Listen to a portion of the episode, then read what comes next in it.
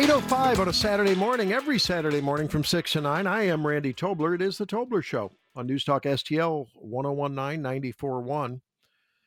And joining us now is J T from the new show. Well, not so new to YouTubers, but new starting this coming Friday from eight to ten p.m. here on News Talk S T L. J T, and it's called Pocket Watching with J T. How you doing, J T? Good to meet you.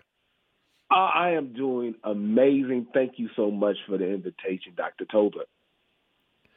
So the uh, let's talk a little bit about you and about the uh, the theme of the show. We understand there's going to be some smart money tips and uh, some fiscal conservative rants. Wow, that sounds like a magic combination.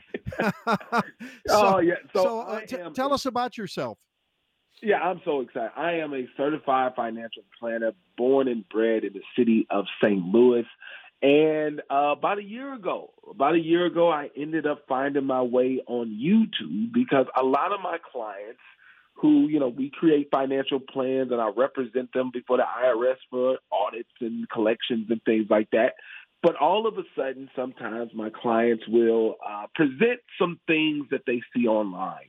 And they'll say, hey, you know, is this something that we can do? And ninety-nine percent of the time, it's fraudulent information presented by people who have no idea what they're talking about. So I just made a decision that said, hey, I am going to start a YouTube channel to try to present actual good financial information and to try to disprove some myths about how money actually works. So tell me, pray tell, you can't, you're not telling me that there's misinformation on the web. How come it hasn't been scrubbed? Did the did the White House not hear about this min, misinformation and, and call Facebook or call Google or and Twitter and tell them to take it off? My goodness, what's going on, J T? Right. It, it seems as if that's not very high on their priority list. And in some cases, uh, you know, the establishment actually promotes this false information. And that's what my channel and that's what the show is all about, giving people the opportunity to actually call in and ask me their personal financial questions so I can help give them tips to improve their lives. But most importantly, and that's the part that I, I love, is that I have an opportunity to present what fiscal conservative uh, is was really all about. And I give people an opportunity, even if they disagree, I give them an opportunity to call in and give their side. Well, I'm glad to hear that. That's one of the things that I've always had fun with. I tell uh, folks, progressives, liberals, you know, when they call in, they step right to the front of the line. We let them do that on my program. In fact, we encourage that. They get right to the top of the queue because I want to hear the other side. And we want to hear the best argument so that we can sharpen our argument in favor of, uh, well, let's find what you're in favor of. Are you a... Uh, Are, are you a uh, limited government kind of a guy, a constitutional conservative? Talk a little bit about your uh, your economic philosophy. Absolutely. So, yeah, I am fiscally conservative because honestly, any accountant, any financial advisor who's actually taught in school, that is what we're taught, right? When I give personal financial advice to a client, I don't tell them to live within a deficit, to continuously spend on their credit card and not have a plan to actually pay the credit card off. And if I can do that for individuals, that's basically how it should go with the government. But one of the biggest things that honestly impacted my personal view on the world is that I do a lot of pro bono work. And I work with clients who are elderly and low income. And I noticed a trend that while I was trying to work to improve the client's financial life, to have them earn more money and, and be in a better position, they were actually working to stay low income so that they can continue to get government benefits. The light bulb oh went gosh. out when I uh, went on when I realized, hey, these programs are not there to help people move up in life. They're actually keeping people down.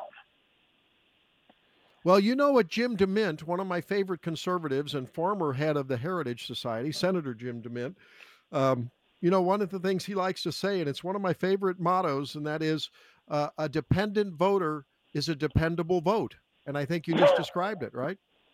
Yeah, I mean, it's it's ridiculous. I mean, when you really think about the mindset and the victimhood mentality that is promoted with these type of programs, you really don't have to think very hard uh, as to why there is a stable group of people who refuse to actually do the things that it takes to either build wealth in America or just to promote a better society. These type of programs, you have to understand, these programs promote having a household that does not allow the father into the household. Otherwise, they would be kicked off the benefits. So what's the result? You're going to have more people who are willing to have single-parent households because they are rewarded with government dollars. Yeah. Yeah. Well, uh, let's let's uh, drill down a little bit on this whole um, dependency and entitlement, uh, really a culture that's really been created. And the, the number of people and the, um, the the group identities of these people continue to expand, right? The number of people that are now included in the dependency bucket in America is, is I think, almost at a tipping point. And, and I want to talk about student debt uh, forgiveness, right? Mm-hmm. Um, look, I, I, you hear one after another interview on college campuses, whether it's on the Fox Network, C N B C, M S N. I, boy, you hear very few of these young people or people who are recently graduated saying that, oh, I don't think it's a good idea. In fact, they say they should be more of this. And we have, of course, the Elizabeth Warrens, the A O Cs, the mm-hmm. you know, the progressive left saying, my goodness, of course this makes sense. Why not? So how? What is? What is a, a an argument that can possibly begin to convince people that are going to vote in this coming midterm election that more of this kind of government largesse is not a good thing, J T? It, it comes down to being the slippery slope of government handouts. Now, some would say, well, ten thousand dollars isn't that much, but when you actually add it up, the uh, when we think about everyone who's eligible for it, it becomes billions of dollars. But even if we put that off to the side, the slippery slope of government handouts makes it to the point where, okay, if they did ten thousand dollars this time, maybe they'll do twenty thousand dollars or fifty thousand dollars next time, and we'll see it grow and grow and grow. It's what I refer to as becoming a moral hazard. Moral hazard mm. actually happens whenever you separate a person's actions from the consequence. Whenever you separate mm-hmm. actions from consequence, you see an increase in risky behavior. So we're not actually helping the student loan debt crisis by handing out ten thousand dollars to these borrowers. We're actually going to increase the student debt crisis because people who are behind them, people who are watching what's going on, they're going to say, hey, mm-hmm. I'll get a eighty thousand dollars student loan to learn how to do underwater basket weaving because, hey, the government will bail me out. Mm-hmm. And let's be honest about it, that works in concert with those admissions directors and the C F Os of the colleges that are looking at that saying, oh, okay, wow, we just got an open checkbook from government-backed loans that now will be forgiven later. I think it's time we build another athletic complex. I think it's time we build an even fancier food court. Let's make it with granite brought in from uh, from Greece rather than uh, cinder blocks. You know what I mean? Right. Right. I, I'm the, I am a big believer in, you know, uh, reward systems. People are motivated by the reward system. If there's money involved within you doing a particular behavior, you're going to see mm-hmm. more of that behavior. I'm the type right. of person that says you have to make a person uncomfortable in their bad decisions. If you make a person comfortable in bad decisions, you will see more of that action. Yep. I you just, boy, I, I can't wait to take in some pocket watching with J T starting this Friday uh, on News Talk S T L from eight to ten p.m. on Friday evening. Wow.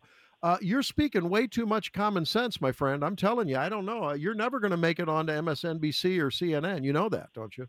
Oh, yeah. It's, I, I probably I gave up on that a long time ago.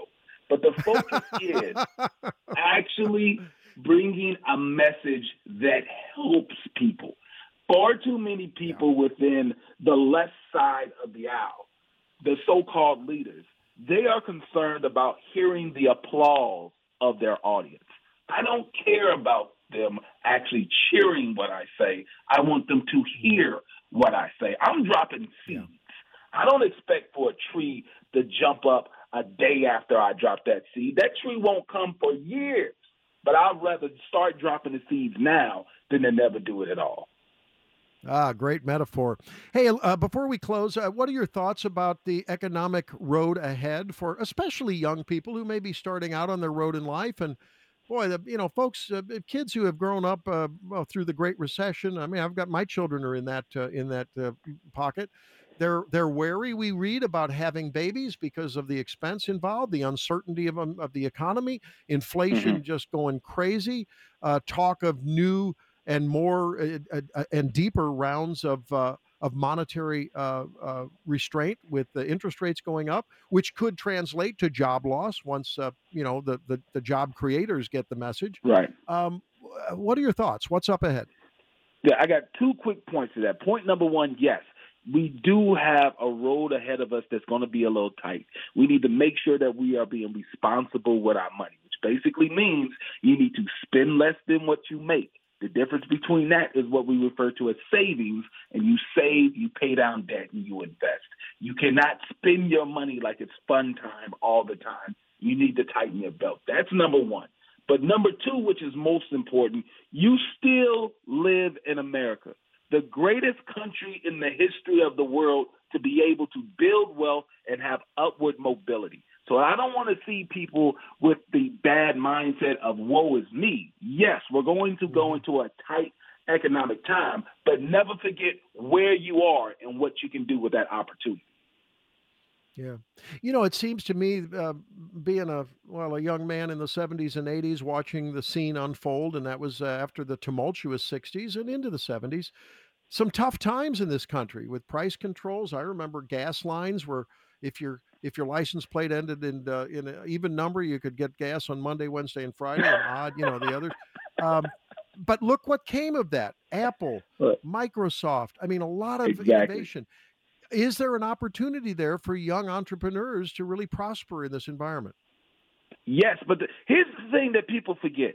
We, we, we look at the super successful entrepreneurs of the world who are billionaires and whatnot, but we don't tell enough of the story of the struggle, the sacrifice, and the risk mm-hmm. that these people take on. So, yes, the opportunity is always there. I tell people all the time, the best business for you to make is one that solves the problem. The bigger the wow. problem that you solve for society, the bigger reward. But there is risk. There are losers and winners in life. And if you don't understand that we're working for it, equal opportunity for everyone and not equal outcomes, you'll never get it. Mm-hmm.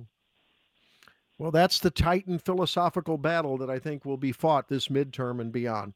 And I'm glad that you are on the right, and I mean that literally, the right side of that battle, J T. I can't wait to catch Pocket Watching with J T here on News Talk S T L, eight to ten every Friday starting this week. Hey, it's great to get to know you, and uh, we look forward to shaking your hand in person someday. Hope you'll join us again on the program soon. Absolutely. Thank you, Doctor Tobler. All right, there he is, J T from Pocket Watching with J T, starting next Friday. Smart money tips and fiscal conservative rants, and you heard a good sampling of it right there. When we come back, John Malcolm from Heritage to help us understand what's going on with some of the legal battles that we're seeing. Uh, Steve Bannon, uh, Donald Trump, and his many uh, prosecutions and grand jury investigations, and what it means for America and especially these midterms when we come back here on the Randy Tobler Show. And we're going to talk some Italian food with Vic Porcelli. Who should know better about that? And yes, some politics too, as we wrap it up at eight forty-five. Stay tuned. Lots more coming up on the Randy Tobler Show on one oh one point nine, ninety-four point one News Talk S T L.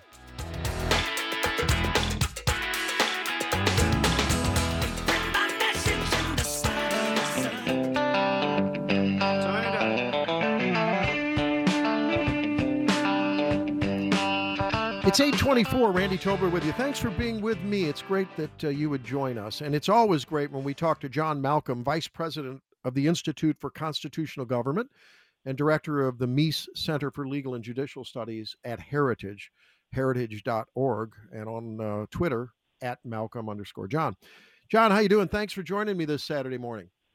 It's my pleasure, Randy. It's good to be with you. A lot of things to talk about. I, I do want to talk a little bit about here. I've been harping all morning how we, we in the conservative movement, and I guess the G O P in particular, need to stop talking about Donald Trump and Mar-a-Lago and special masters. And here I'm going to ask you about it, but uh, lots of other things to talk about.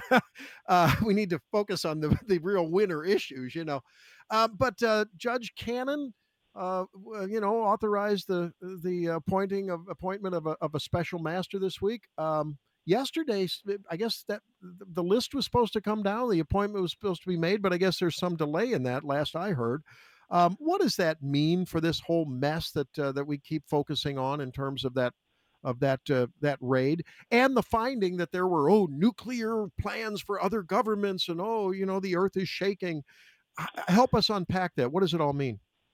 Sure. Well, I don't think there's been a delay. What I think Judge Cannon asked the parties to do was submit their names for a potential special master, and she'll mm. have to choose among them. It's a small list of people okay. whom you can name because, you know, they have to have all of the requisite clearances, including at the highest levels of classification in order to, to do this job. So President Trump's uh, team has submitted two names and the government uh, has submitted two names. One of the names on the government's list, three of them are former judges. One of the names on the government's list is uh, a former judge who was the last time was appointed as a special master in a similar matter, and that was to conduct uh, a review of all of the documents seized from Michael Cohen's office, uh, wow. Trump's former lawyer, when uh, when a raid was conducted on his office. So Eileen Cannon, the federal district court judge, has has na- will name or has said she will name a special master. You can think of a special master as the court's lawyer.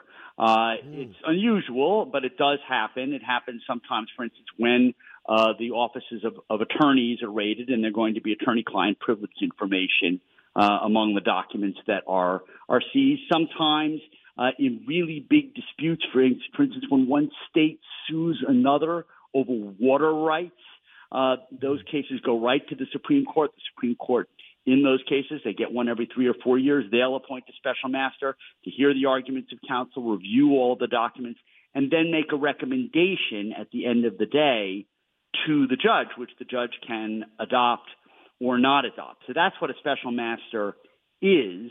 The government has objected to this and has said that they are going to appeal her order. So I assume that this will go up to the eleventh Circuit, uh, which will either stay that order or affirm that order. It's a very unusual order in that, you know, special masters, as I say, sometimes will come in to look at attorney-client privilege information. But here, one of the reasons she appointed a special master is because there's not only potentially attorney-client privilege information, but executive privilege information. And special masters don't usually look at that kind of stuff. It's a little unusual in that it's was largely assumed that whether this is good policy or bad policy, a current president can waive executive privilege, even if those communications took place with his or her predecessor. But Judge Cannon, in her order, said, well, no, there's, there's, it's not a clear question. The Supreme Court has suggested that a former president might, under unusual circumstances, still be able to exert executive privilege, even if the current president wished to waive it. And the other unusual thing about her order is she said, well, the director of national intelligence can continue his review to see whether or not classified information was compromised and how do we mitigate that, the damage that would flow from that.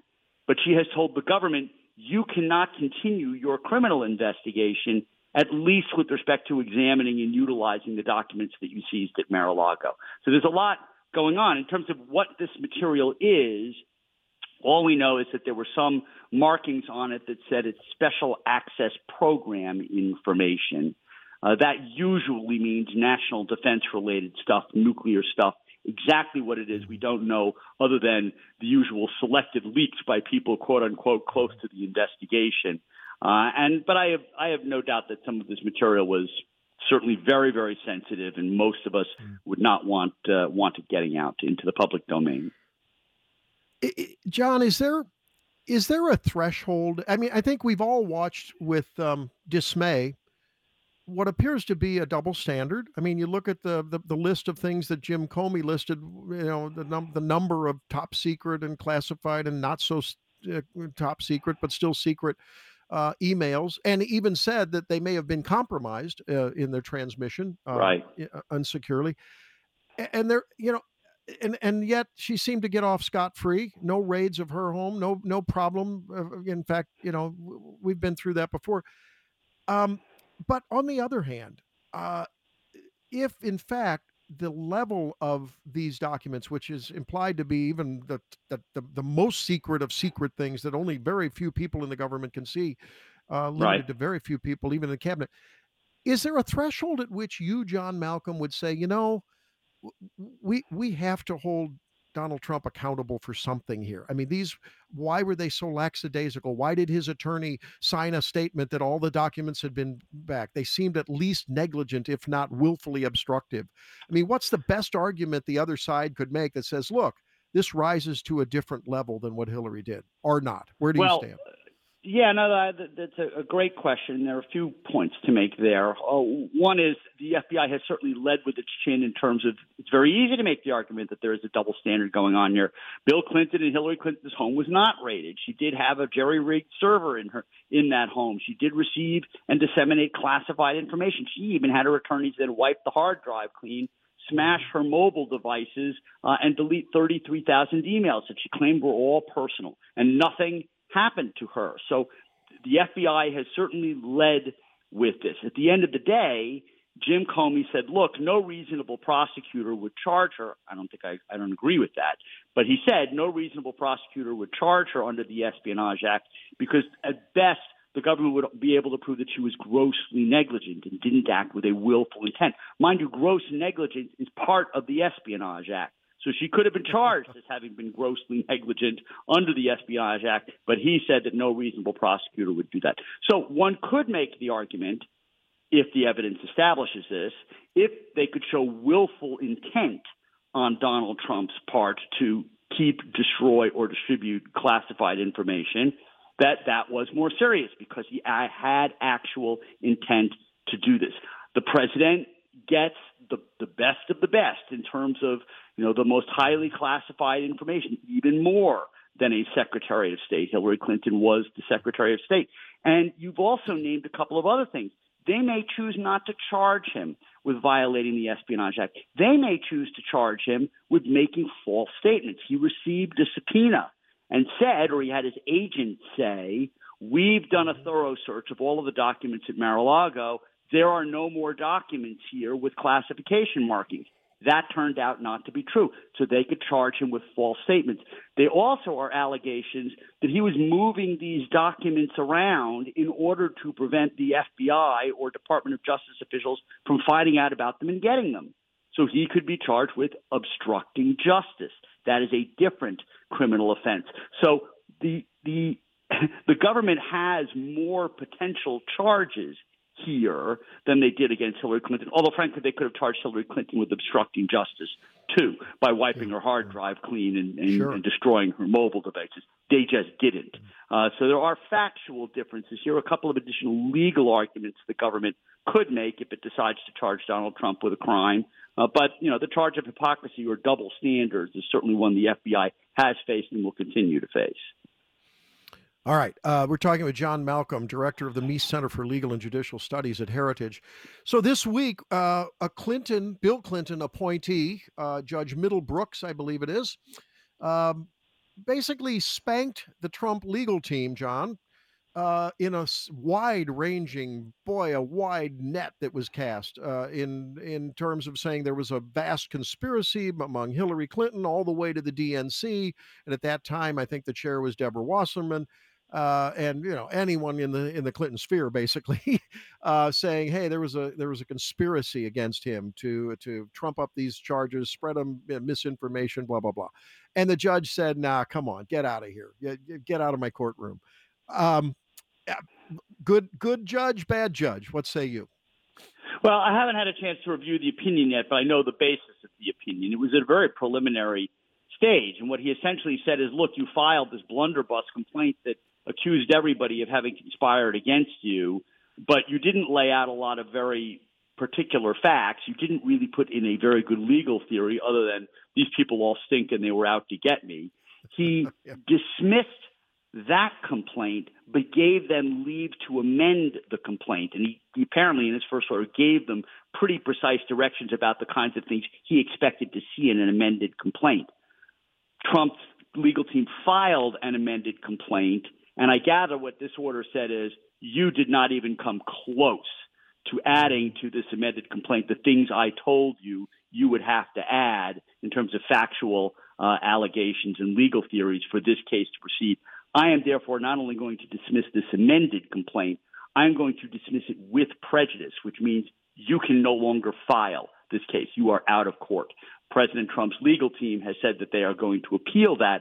So it will, the appeal will be not on the basis of whether this happened or didn't happen. It will be a narrow but very important point, which was, did he state enough in that complaint for a case to go forward with discovery and ultimately a trial and all of the things that that entails? So it sounds like, I mean, I, I guess what I'm also interested in as a corollary to this whole discussion about this, this suit um, is that in the comments section, people who claim to be somewhat familiar with Trump's history as a developer in New York City and other places, that this is the way he works. He, uh, he threatens people uh, with a suit, nick, quote, nickels and dimes them, one commentary hmm. said. Uh, and, you know, just threatens them, and they figure, hey, it's easier to just pay a small, relatively small settlement relative to what it would cost to defend it. A, do you know if that's true about Donald Trump? And B, would that be unusual for a developer in his category uh, in New York City? Well, look, I, I certainly think that being a big, big-time commercial developer in New York, New York City is a rough-and-tumble world, and, you know, getting involved in that space ain't beanbag. Uh, I have heard stories like that, you know, that the president doesn't like paying uh, his lawyers and doesn't like paying the other side, and, you know, will say things like, I can bleed you dry with litigation, but if you take ten cents, twenty-five cents on the dollar, we can go home and shake hands. I've heard stories like that since I'm not a commercial real estate developer and unfortunately have never been either President Trump's lawyer or a lawyer on the other side of him. I can't attest to whether that's true or not, but I've certainly heard plenty of stories like that, and a few of whom even actually had dealings with Donald Trump, who said it was not the most pleasant uh, experience in their lives when they were dealing with them on a, on a commercial level, not as former president of the U S You know, John, I, I just as I zoom out from this, and I, obviously I have no expertise in the law, and I'm so thankful you do. But as I zoom out from this, and having been in a leadership position in an organization and knowing how, oh, you know, there's the law and there's politics and there's rhetoric and there's messaging. Uh, one thing you try to do, well, this applies to government compliance. One thing you try to do is not load the opponent's gun.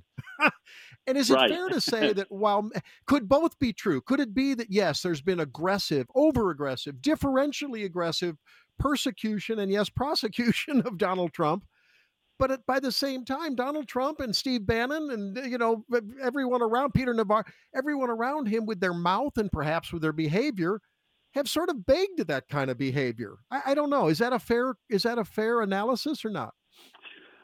Well, it's an interesting analysis. I hadn't he- heard it before. I mean, there, every once in a while, you will get somebody who says, basically, arrest me. Demonstrators do that, right? They show up someplace to obstruct whatever it is that's supposed to happen precisely so that they will be uh, arrested. You you had a couple of Congress uh, women, including uh, Alexandria Ocasio-Cortez, who got walked off after a demonstration, and they put their hands behind their back to make it look as if they were handcuffed, even though they weren't. uh, but, you know, so that kind of thing does happen. Steve Bannon is certainly not a shy, shrinking violet. Uh, so, you know, somebody like that, certainly they attract the attention of law enforcement officials, put it that way. Whether they whether they are seeking to get arrested and whether they deserve to get arrested is a different story, but they are certainly not keeping their head low and hoping to avoid problems. Well, and again, I'm yeah, and I'm not suggesting they're wanting to to be. It's not like a civil disobedience, but it just seems like you got to be smart. I mean, you know, you can be you can be bold and you can be courageous and you can be principled, but you got to be smart too. And I'm just wondering whether they're not, in some sense, however we define that word in this in this setting, smart. I don't know. It just seems to me like, my God, when you know that they're after you and you're you've already proclaimed that you're you don't appreciate the deep state and this and that, and the deep state can get you, man. You don't don't. load, they're gone. At any rate, I don't know. But that's why I'm not a Trump advisor, you know. Hey, John, it's always fun. He wouldn't listen to, he wouldn't listen to you if you told him that anyway. I know. I know. He'd say, you're fired. John, always fun to talk with you. Thank you so much for your analysis. And uh, I always feel like I'm going to, to law school when you're on with me. I really appreciate it. Thank you so much. Thanks for having me on, Randy. Bye-bye. All right, John Malcolm with Heritage. When we come back, we're going to ask uh, Vic Porcelli a whole bunch of questions, but number uno, numero uno among them, what is his favorite type of pasta? And how does he like it prepared? I don't think we've ever discussed that when I'm on with him on Tuesday mornings. And, of course, some serious questions about the politics of the day. I'm Randy Tobler. We'll wrap it up with Vic Porcelli, our very own, here on News Talk S T L when we come back. Singing songs about Southland. I miss Alabama.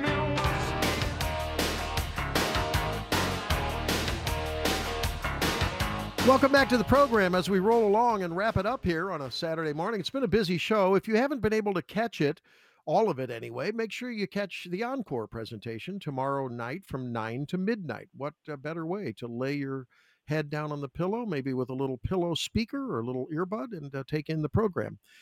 I love taking in Vic Porcelli's program Monday through Friday here on News Talk S T L, every Monday through Friday, nine to eleven. And again on the weekends, Saturdays uh, today at three p.m. And Vic joins me now. How you doing, Vic?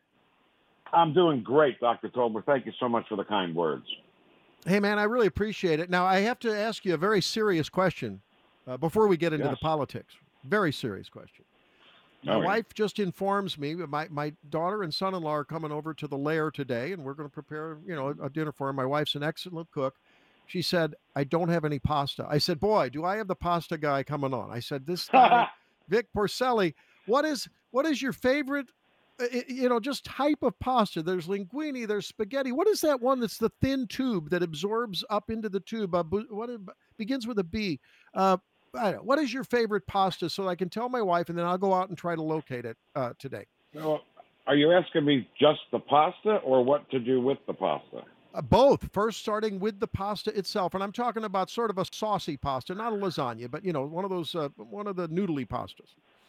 Okay, noodly pastas. Okay, here's uh, here's my favorite thing in the world uh, to eat.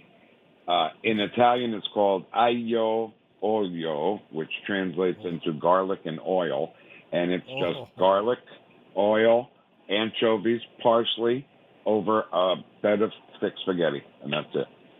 Okay, thick spaghetti. All right.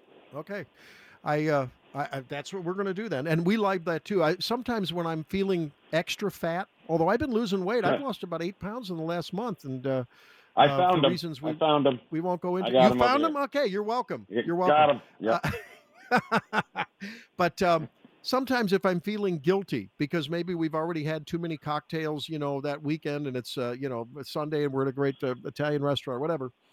And uh, instead of getting the cream sauce, I'll ask him to do it this way, to just do some olive oil, you know, because it's probably a little better than the cream sauce. But that's a aglio olio. Is that what it's called? Is that right? Aglio olio. A G L I O O L I O. All right. And what's your favorite vino with that then? Oh, that would be like a Merlot or a Cabernet. I'm not picky on that. Yeah. So you're not a you're not a super Tuscan or a Chianti or anything like that guy. You like a you like a, a, a French wine with it. Okay, good. Yeah. Uh, well, they, they make Italian Merlots, you know. Oh yeah. So uh, look at how diverse Vic is. Look at this, Mister Diversity. Right, Mister I'm all about diversity. Hey, so I, I have to tell you, I have the best time when I'm on with you because you have a way of bringing out, uh, uh, taking off the filters. You know, normally I, I'm a little less, um, little more filtered. And that's a magic about your show. Is that something that just comes naturally to you? Or have you have you morphed from uh, Saint Louis's D J, you know, extraordinaire to a conservative talk host? What is it that you're able to to bring out the unfiltered in people? Because I hear it with other guests too. Well, you know what, Doctor Tobler, it all starts with, I don't know what I'm doing. Okay. Because I I haven't done talk radio really full time. This is my longest stretch of doing a conservative talk radio show ever. So what do I have to fall back on is what I've done. And you mentioned, you know, doing music all these years. That's all we did was play games and be funny, you know, And I don't know if I am funny, but I like to try to think I am. So I try to make people laugh a little bit. And once you break that ice and make them laugh, it's, it's you know, just a piece of cake from there on in. Well, I tell you, it's uh, it's an entertaining and informative show. And, of course, that's the magic that is uh, talk radio. And I think uh, you've uh, you've really brought a, a great dimension to News Talk S T L. And I uh, I commend you. It's really been fun to listen to oh. and uh, to be a part of. So tell me, you come you moved here in, what, the early nineties, right, from New Jersey? Is that your home? Yep, nineteen ninety-three. Uh-huh. And, and I think a lot of us that lived in the, have lived in the heartland our whole lives, Um, and maybe, you know, travel up to Chicago frequently, take an Amtrak. We feel like, okay, you're still in the Midwest, Chicagoans. Yeah, I'm close enough for jazz, you know, to Saint Louis. But but you go and you interact with most Northeasterners, and it's worn off on you. You seem to be a reformed Northeasterner, from what I can tell. uh, seem seem to have they won't they don't smile when you walk down the street. Uh, sort of you know, sort of grumbly. Um, what help us understand the persona that is a true Northeasterner and how we can, when we deal with Northeasterners, maybe it's in advocacy because they tend to populate D C, how we can be effective in dealing with Northeasterners. I've, I always wanted to ask you this question. Well, you know, it, it, everything moves fast, right? Everybody talks fast.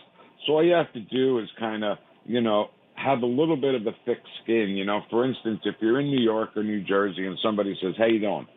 That just means hello. They don't want to know how you're doing. Don't stop and tell them your life story. Just say, "How you doing?" and keep on walking. All right? That's number okay, one. Okay, okay. Uh, All right. Uh, n- number two, it's, uh, you know, I-, I think a lot of it has to do with, uh, and, you know, that elitism, you know, that, that Hollywood yeah. elitism literally, I think, started in show business, you know, on Broadway uh-huh. when, you know, Hillary Clinton gets a standing ovation from the crowd just for going to see Hamilton, and Mike Pence gets booed out of the place, you know, and then that okay. seeps out, seeps out to, to the other people.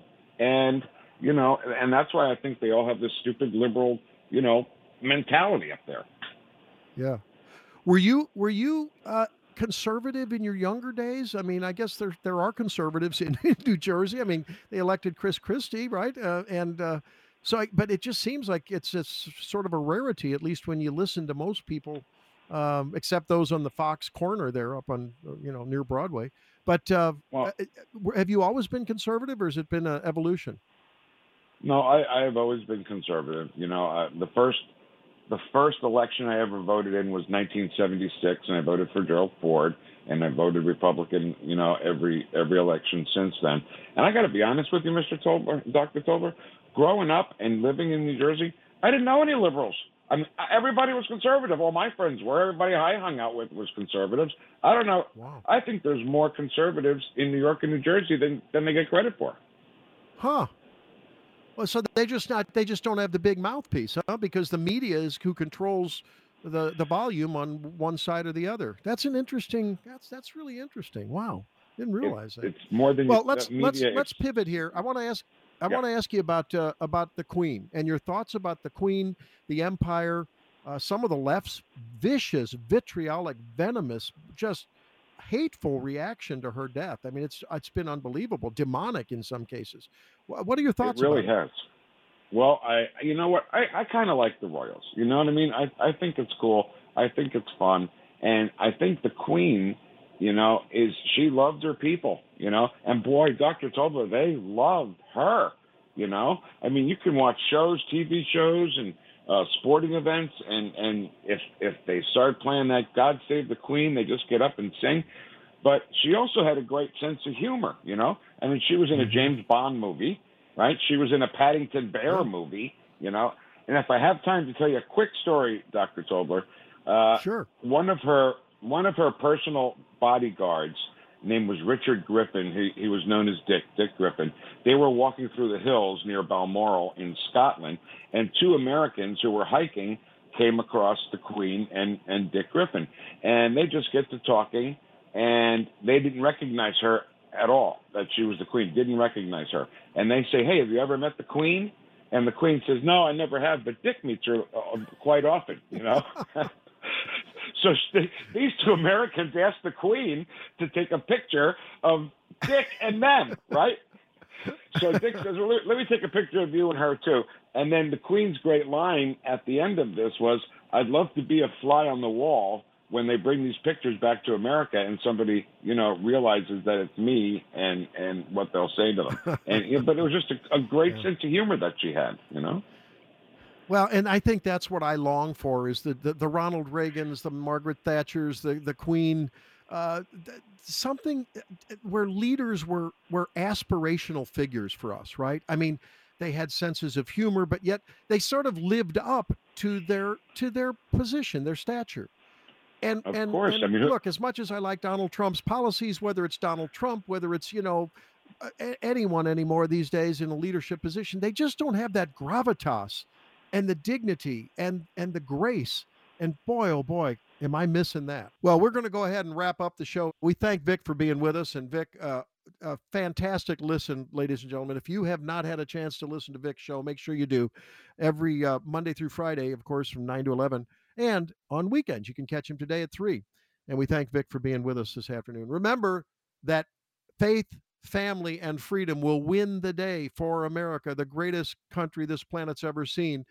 Keep your eyes upward and your heaven thinking about uh, the great Lord of the universe almighty. We'll see you next Saturday on The Randy Tobler Show.